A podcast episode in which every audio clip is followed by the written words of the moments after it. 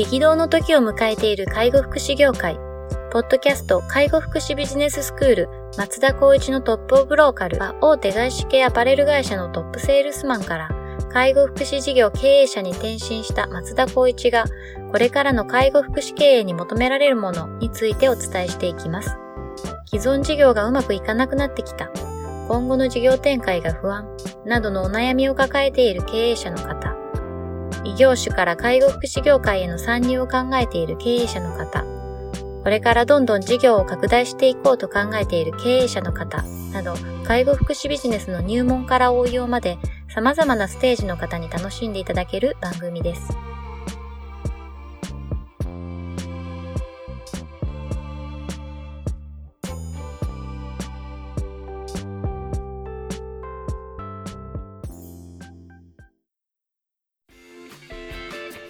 こんにちは。ナビゲーターの松本慎二です。ポッドキャスト介護福祉ビジネススクール松田光一のトップオブローカル。トップオブローカルとは介護福祉業において地域に密着し、地域に愛されることで地域のナンバーワンになることです。松田さん本日はよろしくお願いします。よろしくお願いします。今日もですね、お便りいただいておりますので、早速質問の方に行きたいという思っております。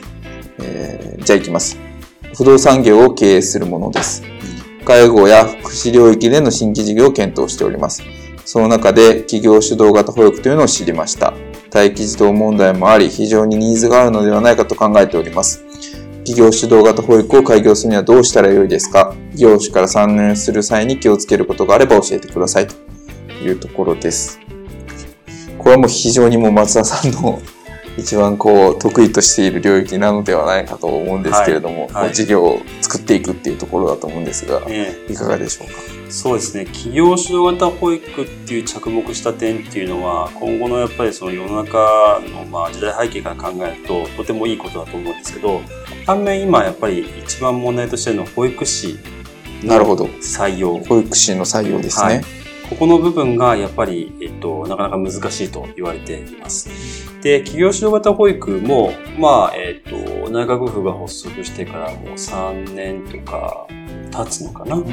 で、今、その新規の立ち上げのところもお手伝いしているところもあったりするんですけど、はい、やっぱりなかなか、あ新規立ち上げします。簡単に言うと、新規立ち上げします。お願いしますって言っても、条件として結構ハードルが高くなってるんですね。あそれ内閣府の、えっと、条件ってことですか？えっと、オフィシャルではそういうふうには出てないんですけど、はい、実際はその、例えば大手、えー、っと、コンサルティングがサポートして、その情報とかも聞いたりするんですけど、はい、そうすると、簡単に言うと、月曜日から金曜日の保育園を運営しますと。はい、まあ、あの、早朝夜間っていうのは、まあ、あったりなかったりなんですけど、そういうような通常の保育園ではなくて、はいそういうのをやりたい人よりは、えっ、と、月曜日からまあ土曜日もやりますと。やったすれば日曜日もやります。企業主導型っていうのは、働く方々のサポートをするために、えっ、と、保育園を運営してしなさいよっていうのが割と定義になっているので、そうすると、朝早くもう夜遅くもまずやれて、月曜日から土曜日もしくは日曜日にやれて、で、かつ、もし余裕があるんだったら、病児、病後児の保育もできるようなところを、私たちは応援しますよ、みたいな感じにシフトが変わってきてるんですね。あ、そういうことですね。要するに、企業使用型をやるってことで、一般の企業も今まで持ち出しで、えっと、預かり保育園やったところが、ちゃんと保育園として運営できると。国からもお金がもらえるからっていうことをビジネスとして捉えて、かつそこにコンサルティングもやっぱり入ってきて、どんどんどんどんやっぱり保育園っていうのは増えてきたんですね。なるほど。で、その企業使用型保育っていうのがどんどん増えることによって、毎回毎回、まあ、いつ、何、何事業所とか何、いくつ保育園をあのオープンしてもいいですよっていうのは大体決まってくるんですけど、その中に入ってくるっていうのは、やっぱりこう、皆さんにやっぱ事業所がやりたいって言ってきてる中で、先で言う保育士を採用する基準はもちろんのこと、今言ったように、保育園の時間、えっと、運営する日時ですよね。それも通常よりも長く広くやらなきゃいけないっていうのが割と条件になってきていので、結構その企業仕事をやろうとするハードルが高くなってるっていうのが、あのー、まあ噂的な感じで皆さん聞いてるところがあるんですね。企業主導型保育がだんだん増えてきて、はい、内閣府側もちょっとハードル上げに来てる。まあそうですね。高齢者デイサービスもそうですし、はい、障害児デイサービスもそうなんですけど、じゃあ民間にバンと手を差し伸べたのは、ブワーっと広がってしまって、はい、で、規制をしていくっていう流れになってきたと思うんですけど、なるほど、なるほど。費用症型保育っていうのも、正直その分野になってくる可能性があるんじゃないか。で、財源がやっぱ予算っていうのが組まれるので、そうですね。なるほど、その予算がしっかりと、まあ、あればできますし、あとはまあ、保育園を利用したい人が、そこの地域にとって必要かどうか。そうなると、地域密着型の高齢者デイサービスと同じような考え方になるんですね。はい、例えば、えー、っと、私たち名古屋市に住んでるんですけども、名古屋市のこの区の保育園が企業主要型として必要かどうかっていうのを見られていて、なるほど。そこに、例えばこの今不動産業を経営されてる方が、ここに出したいと言っても、そのエリアは充足してるから出さなくてもいいっていう判断をされる可能性もある。なるほど。っていうこともあるので、その辺も踏まえて出すっていうことは、やっぱまず前提に検証しなきゃいけない。っていうことがあります。で、ちょっとまた話を戻しますけども、じゃあそれは大丈夫だと。企業所型やります、やれますっていう地域であった場合には、じゃあ保育士っていうのを採用しなきゃいけないんですけど、ここまた難しいところで、はい、企業主導型保育っていうのを通常の認可内保育園と同じにする、えっと、運営日同じにするんであれば、月曜日か金曜日。で、土曜日もまあ、えっと、稼働させると。うん、で、日曜日祝日は完全休み。で、やるんだったらいいんですけど、先ほど申し上げたように企業主導型保育っていうのはそういった条件ではなくて、やっぱり働くお母さんたちお父さんたち祝日も働くと思うので、そこもやっぱ開園しなきゃいけない条件が出てくると思いますね。なるほど。そうすると、普通の保育士の方々って、土曜日もしくは日曜日祝日って休むっていう前提になってるので、なるほど。それで企業主導型保育をに就業するか、認可内保育に就業するかここでまず分かれてくるんです。なるほど、なるほど。で、ここを、まあ、えっと、転職を斡旋している、えー、とエージェントの方とかで聞くと、ハードルがまずそこで上がってしまうと。ああ、そういうことですね。はい。で、仮に、基本給ベースっていうのが、通常の認可内保育だったら、まあ、16、7、8から20万円ぐらいだとします。で、企業所型ってなったら同じぐらい、もしくはちょっと1、2万円高いっていう設定をしてたりするんです、ね、なるほど。ですけど、賞与額は全く違うんですね。あなるほど。認可内ってね、まあ、要するにこう、市区町村に決められていて、大体もうその基本給は安いですけど、ボーナス、賞与っていうのは、やっぱべらぼうに高いんですね。あ、そうなんですね。だから年収ベースで言ったら、やっぱり結構な額の差が出てしまう。はあ、だ一般の企業で、例えば不動産業を営んでいる方で、普通にまあ、授業の方に払っている給与の設定と、認可内とかの保育園での給与の設定って全く違うので、そこで、例えば対峙できるかっていうと、なかなか難しい。なるほどですね。ってなると、企業主導型で保育士で、えっと、募集をかけた時に、給与面と、うんと、お休みの面で言っても、うん、認可内保育はすごく大変ではありますけど、保育士ってやるっていうんであれば、給与をもらった上で仕事もできるってことで、やっぱ皆さん認可内に行きたくなるっていうのはあるかもしれない。なるほどですね。ですね。ってなると、何で勝負しなきゃいけないかってなると、保育園のいわゆる方針、指針、あとはどういうことをやって園児たちと関わっていくか。ここに尽きるんですね。なるほど、なるほど。ですか？ら、保育の理念、えっと、行動指針で、まあ、保育の、まあ、えっと、方針ですよね。ここが、えっと、共感を得れる、もしくはその保育士の方々が求めている保育園として運営できるかっていうところにかかってくるので、そこに時間を費やして、園としてどういうふうにやるかってことを定めてやるっていう。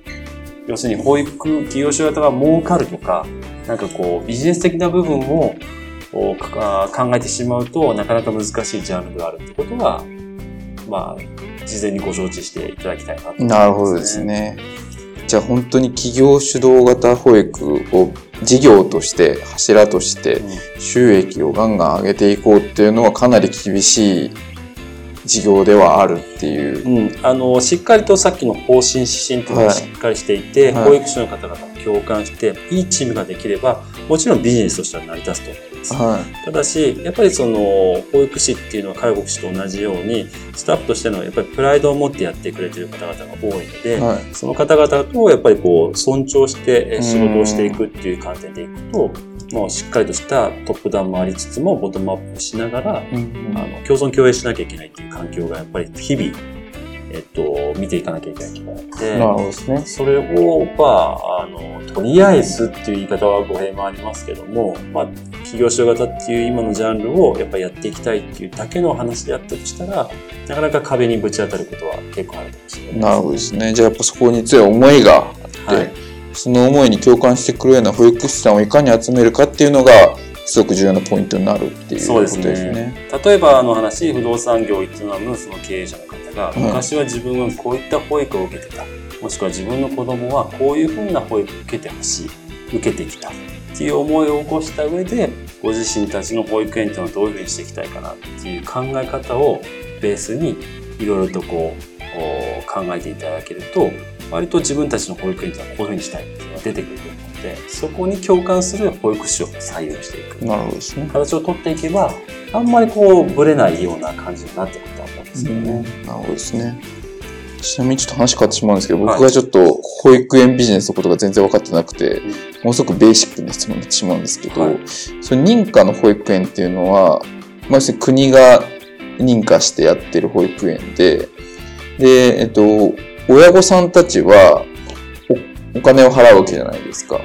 それは、えっと、いわゆる年収によって変わるよっていう、はい、ああいうやつってことですそうです。ってことは、国が一部、自治体ですかね。自治体が一部出して、えっと、利用者の親が一部出して、その合計が収益になるっていう。はい、でも、えっと、園児一人当たりいくらっていうのがもう、法律で定められてるっていうことですね。はい。ああ、なるほど、なるほど。定員も定まっている。そうです。スペースに対して、年齢に対して、何人って何人で決まってるってことですね。はい。ってことは、まあ、それの掛け算で、まあ、売上のてっぺんがある程度見えて、ね、あとは先生の人数も何人に対して何名みたいな感じで、ね、なるほどなるほど。ってことは割と介護のビジネスにかなり近しいってことですね。はい。スペースに対しての利用人数ですね。ってこと決まってるんで、はい、ってことは。ってことはまあそのえっと、稼働率っていうなるべく高く保ちつつ、うん、まあ、効率的に運営していくことで利益が出るっていうモデルってことですね。はい、企業主導型もそれに近しいってこと同じです。あ、基準は一緒です。基準は一緒なんですね。はい。認可外としての位置づけなんですけども、はい、まあ、以前の、あの、番組でもお話ししましたけど、管轄が内閣府と、例えば、私たちが生活している名古屋市のこの二つが、いわゆるこの、管理監督されるなるほどですね。ですから、いわゆるこの監査、実地指導っていうのでは内閣府の方からと名古屋市からで2つのすごく厳しい、えーと、監査審査を受けて毎年1年に1回なんですよ、ああなるほどですね。だから計2回なわけですよね。あそういうことですね。そうなんですよ。それをやっていかなきゃいけないっていう。それもなんかなっていう、ちょっと愚痴になっちゃうんですけど。そうっすよね。なんで2回ももちろん、もちろんそれをクリアして、あの基準として、あの、達しているっていうところも大事なんですけど、はい、そこに追われていくっていうこともあったりするので、なるほど、なるほど。まあ、しっかりと基準を担保させるようなあの制度を作ると同時にもう少しその現場の、ね、負担っていうのも軽減してもらえれば保育士としての仕事っていうのもどんどんやっぱりもう少し簡素化して子どもたちに向き合える時間っていうのが増えるんじゃないかなってすごく思うんですよね。やっぱ保育もその書類仕事って結構かなりあるんですか？いや、すごくありますね。びっくりしましたね。介護よりもある感じですか？そうですね。なんかこう、例えば、表でいくとマス目が多いっていうんですか？これもあれも角度みたいな。なるほど。これがないとこの文言しないとダメなんだとか。もう介護もそうですけど、と減らした方がいいですね。そうっすよね。なんか、なんでこれやってんだろうみたいなのいっぱいありますもんね、きっと。うん、じゃあそういうその現場のオペレーションもすごくこう頑張って回さないといけないっていうようなとこもあるってことですね。ですから園長先生がいて、はい、主任の保育士がいてとかっていうのもありますし、毎回その、いわゆるカンファレンスみたいなことですよね。子供たちのことはどういうふうだとかっていうのもちゃんとしながらも、親御さんとの保護者会があったりとか、こういう議会、もう年次のもう本当に行事ってめちゃくちゃある中で、ありますよね。帳票量作らなきゃいけないですね。じゃあ子供たちと向き合う時間ってどこにあるんだろうってなると、はい、保育士さんのさっきのギャップじゃないんですけど、うん、仕事をしていて、えー、子供たちと向き合いたいのにやることっつったら創作物作んなきゃいけない、次の予定立てなきゃいけない、はい、帳票で作んなきゃいけない、うん、いいかなっ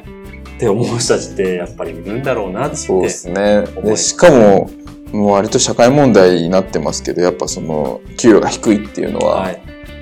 すごく言われてます、ね、そうですね。あの、処遇改善もすごく、まあ、企業所型もそうなんですけど、結構な、あの、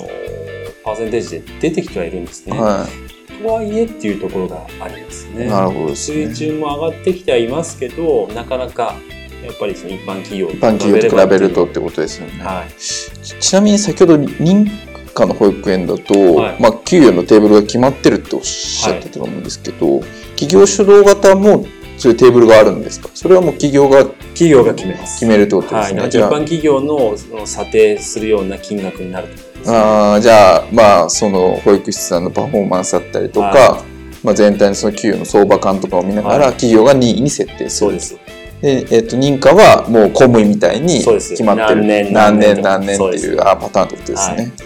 じゃあまあその本当にこう人に投資するんだっていうことをやろうと思ったら、うん、まあその、まあ、事業が成立する範囲で、あの、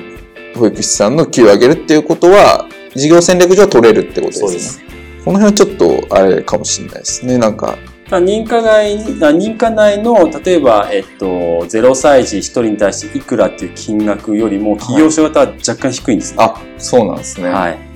払う金額がってことですか？そうです。国からもらえる。国からもらえるってことですね。はい。はい、若干低いので、うん、やっぱり給与設定もまあ、低くなるっていうことになっちゃう可能性はある。そうですよ。例えば、まあ、基本給ベースは同じもしくは高くても、最終的にやっぱりこう年収ベース。はい、年収ベースでいくと、やっぱり上回るってことはなかなか難しいかもしれないですね。その上での保育士を採用、定着させるっていうのは、本当に企業努力っていうのは、やっぱしっかりしていかないといけないかなと思いますね。じゃあまあその採用する時のしっかりその理念だったりとか行動指針っていうのを明文化をして、うん、でそれをきっちりとこう理解してもらうような努力をまずしないといけないし、はい、実際に採用できたとしても定着してもらえるように、まあ、これこう日々マネージメントを注力していかないと、うん。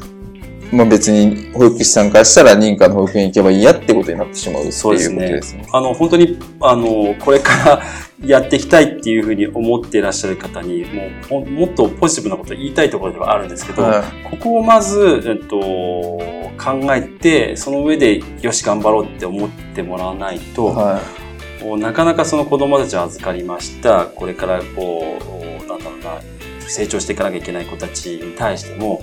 ぱり、なんだろう失礼に当たっちゃうっていうのが僕もあったりするので、必ずしっかりと考えて、園としての方針を決めて、えー、取り組んでいただきたいなとは思いますね。わかりました。ちなみに、非常に大変な事業だなってお話聞きながら今思ったんですけど、はい、松田さんがその事業にこう参入して今こう事業やってらっしゃるっていうところには、うん、なんかどどんな思いだったりとかどんな考えがある僕単純にあの、すごく失礼な言い方すると、園長先生になりたいなと思ったんですよね。園長先生になりたいけど、まあ、なんかこう、バスのトラックの運転手とかやってみたいなとか、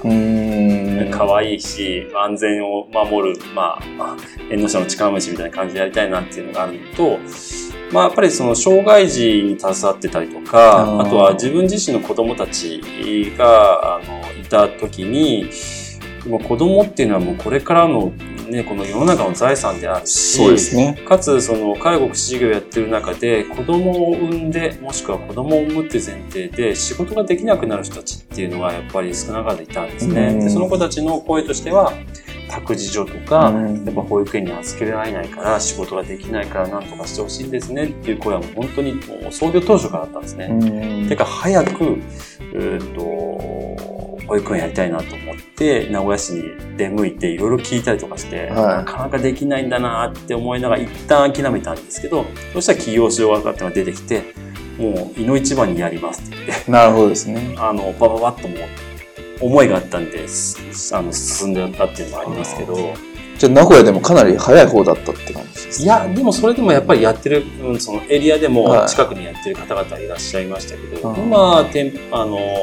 うちはテンパックという場所にあるんですけど、はい、そのテンパックの近くでも企業所型っていうのは何件かはありますね。あ、そうなんですね。はい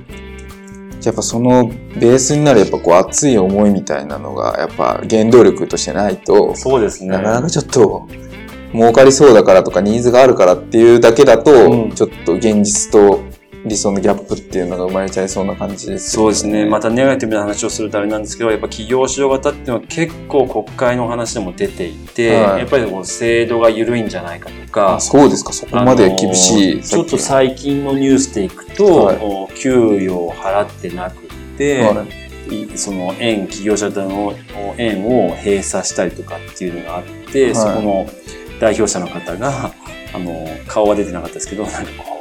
声を変えた状態でインタビューを受けてるのを知ったんですけど、はい、まあ未、未払いはしてないと。でも、まあ、退職者がすごくいたっていうことで、園を辞めざるを得なかったみたいな話をしてたんですね。でも、それって経営者側っていうか運営側からしてみたら、まあ、これもちょっとすごく、角が悪い言い方になっちゃうかもしれないですけど、うん、内閣府のいわゆるその報酬の制度っていうのも結構しっかりとしてなくて、通常は2ヶ月後に入ってくるものが、はい、なんだかんだって言って、やっぱり遅れてる状態があったのは事実なんですね。資金繰りとしてはかなり厳しい、ね、そうなんですよ。そうすると、それをもらえないっていうところで、企業使用型オンリーでやってるところっていうのは、それでやっぱ資金ショートする可能性ってのは絶対あったと思うんですよ。なので、弊社の場合もやっぱりその部分では、3ヶ月、4ヶ月後にしか来なかったっていう場合もあったので。ああ、そうなんです、ね、はい。それは何度もやっぱこう、問い合わせはしたんですね。そしたら向こうの問い合わせの一貫してるんですけど、順を追ってやりますから。しかなかったですね。で、そのニュースを見たときに、